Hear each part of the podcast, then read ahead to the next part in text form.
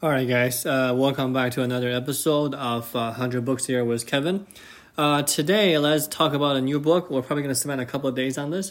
Uh, it's called Spent. Um, it talks about how our society evolved into um, consumerism, right? Like, why do we buy stuff, right? What are the from evolu- uh, evolutionary psychology perspective, why do we buy stuff, right? So, I think this type of books are interesting at least for a little bit because of the fact that we all know, right? We're trying to flaunt, we're, we're, we're trying to show that we have status, right? Or, or, or um, according to Geoffrey, the author, uh, we have this idea of like signaling fitness, right? Either that's physically, that is the easiest to understand, or that is um, with materialistic stuff, right? With money, with cars, with houses, with luxury goods.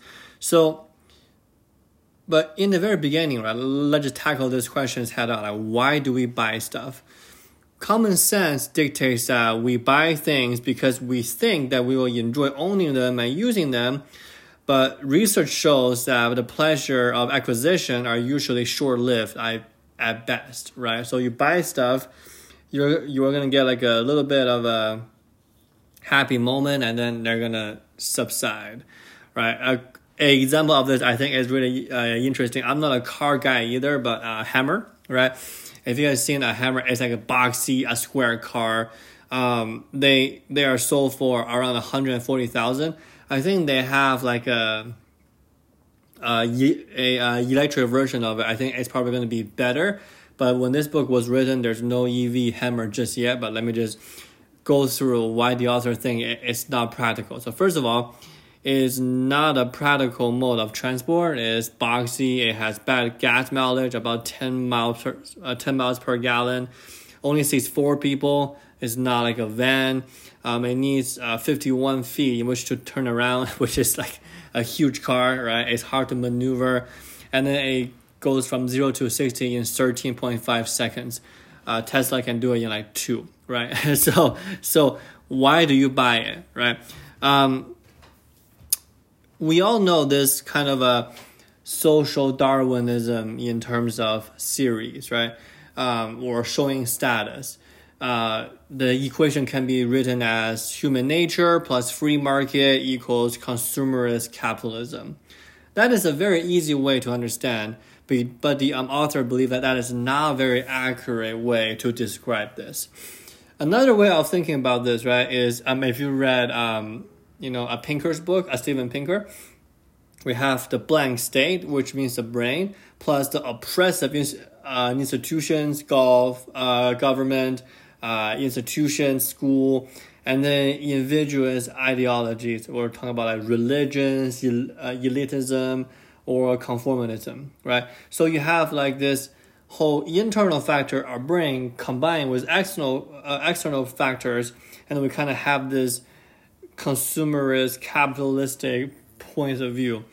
The author Geoffrey believed that this way of thinking is also not correct enough because of the fact that there's too much outside factors, there's too many moving parts, and then they're not very relevant to what we're talking about right here, right? So the author's model is called a sensible model. Right, we're gonna probably end on this uh, today. So according to Geoffrey, human instincts for trying to unconsciously display certain desirable personal traits is really come down to is first of all we gotta have this in, uh, this um, uh, instinct, and secondly, we kind of have to have a current social norm for displaying those mental traits through certain kinds of credentials, jobs, goods, and services, right? So meaning that there has to be a group of people within a society or a group of people that you are associated with that believe, hey, this is the right way to go, right? Plus, the current technological uh, abilities and con- and constraints, right? Um, getting a BMW or uh, or uh, uh, getting a Hummer to North Korea is probably harder than getting a North or uh, uh, getting a Hummer here. Here, I'm in the U.S. Right, like you, you gotta have internet, you gotta have that tech support um, the plus certain social institutions and ideologies, right? So you you've got to kind of have this social um, institution that adds value to your credentials, let's say uh, an um, Ivy League um, education or Harvard Business School, right? Like along those lines, plus historical accidents and cultural inertia, right? We gotta have a history of people doing this, right? Or else, like, it, it would just be a phase or um, it would just be a fad that, like, once you go through it, then you go through it, right? So, this is, I think, is a little bit more thoughtful. Um, this is a, a little bit more um, in the middle, right?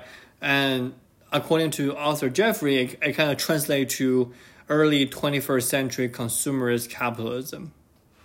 So it's it's it's a little bit more complex, right? And um, in my view, I think the specific things that we could change about us, the a society is really uh, first of all to change our social norms, institution, ideologies, culture, and technology. And I think these are quote unquote more up to date and we can kind of dive into them a bit later for my second podcast about this book, right? So, why we spend money, right? Why do we do this?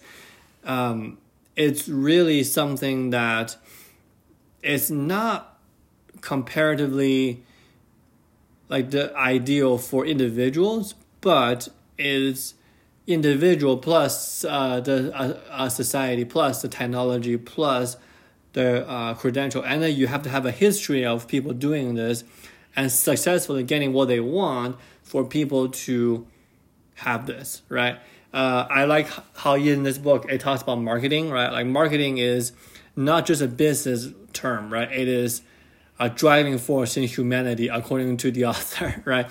Like letting you know that you need something and letting uh, and uh, finding that need for you this is where it's driving this whole model of consumerist uh, what's the term again? Consumerist capitalism right? So um, that's it so uh, thank you guys for listening and then I, I just want to like lay down some foundation first and then next time we're gonna touch on something a little bit more detailed a little bit more specific all right. Thank you so much. Have a good day.